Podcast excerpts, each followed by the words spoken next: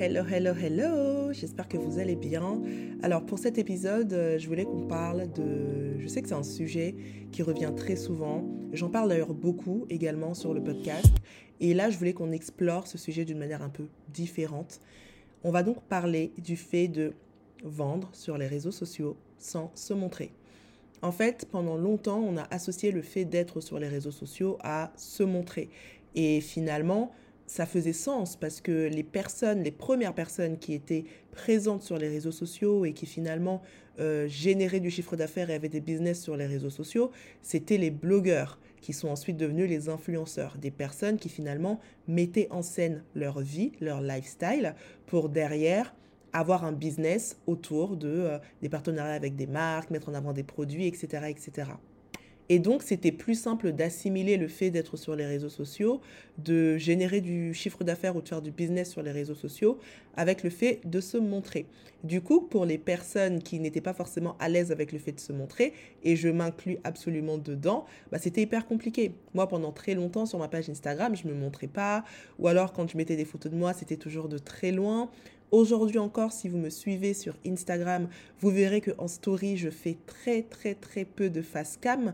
On voit très peu mon visage en story. Je vais plutôt écrire, montrer des choses, écrire, mais je vais pas forcément euh, être la personne qui va faire le plus de, euh, de selfies, euh, de story face cam, etc.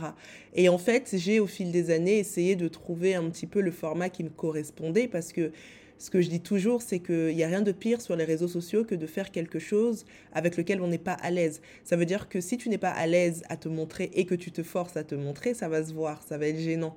Et pour toi et pour les personnes qui regardent. Et donc la meilleure solution, c'est de trouver de quelle manière est-ce que tu peux être à l'aise avec ça Est-ce que tu peux être aligné avec tout ça Mais en même temps, bah, être quand même présent. En même temps, il faut quand même que tu show up. Parce que c'est bien ça le paradoxe des réseaux sociaux, c'est que effectivement, tu peux réussir à vendre sans te montrer, mais par contre, tu ne peux pas réussir à vendre si tu n'es jamais là. Et c'est là où moi, je fais une énorme distinction. Il y a une différence entre montrer son visage et être présent. Montrer son visage et humaniser sa marque. Le problème, c'est pas de montrer son visage ou pas. Le problème, c'est est-ce que ta marque est humaine ou pas. Et c'est ça toute la différence en fait. Et l'amalgame qu'on fait finalement parce qu'on se dit, bah, si je montre pas mon visage, ma marque forcément, elle sera plus froide. Ta marque peut être hyper chaleureuse sans que tu montres ton visage. C'est totalement possible. Et ce qui est cool, c'est qu'aujourd'hui, on a accès bah, finalement à plein de choses qui peuvent te permettre de euh, bah, d'être présent sans forcément te montrer. Être présent, ça veut dire quoi? Être présent, ça veut dire que quand on arrive sur ta page, on doit sentir qu'il y a quelqu'un derrière cette page. Donc, ça peut passer par le fait que tu vas parler en jeu. C'est tout bête, hein mais au moins on sait qu'on est en train de parler à une personne. Ça va passer par le ton que tu vas employer dans ta manière de parler. Si, si tu ne te montres pas et qu'en plus tu es hyper froid, bah forcément, la distance, elle sera euh, énorme et les gens auront du mal à connecter avec toi. Alors que si tu ne te montres pas, mais que quand on lit tes posts, quand on est sur ta page, on ressent quand même cette chaleur, bah là déjà ça fait toute la différence. Ensuite, faut que tu trouves ton truc. Je l'ai dit, moi en story par exemple, je ne vais pas faire beaucoup de vidéos face cam, mais ça n'empêche que je suis très présente en story. Je fais des stories quasiment tous les jours. Et euh, je vais montrer des choses, je vais beaucoup écrire. Et dans la manière d'écrire, de toute façon, on sait que on sait que je suis là en fait, tout simplement parce que c'est moi qui parle, c'est ma personnalité, c'est ma manière de parler et je crée ce lien d'attachement avec mon audience par, euh, par l'écrit, entre guillemets. Ça, ça peut aussi être une stratégie. Aujourd'hui, il y a plein de pages. Vous allez voir des personnes qui donnent des conseils, des personnes euh, qui vont beaucoup utiliser le texte. Vous n'avez jamais vu leur visage, mais finalement, c'est pas grave. Parce que que va vouloir ton potentiel client? Il va vouloir que tu répondes à son besoin, que tu répondes à son problème. Donc, si tu réussis à répondre à son problème via des carousels ou via des réels sur lesquels on ne te voit pas, en vrai, il n'a pas besoin de te voir. il n'a pas besoin de te voir. Tout ce dont il a besoin, c'est que tu répondes à son, à son problème et que tu sois assez, euh, euh, assez chaleureux, que ta page soit assez humanisée, entre guillemets, pour qu'il puisse s'attacher à toi, à ton univers et qu'il puisse revenir souvent sur ta page. C'est ça en fait l'enjeu. L'enjeu, c'est pas je montre mon visage ou pas.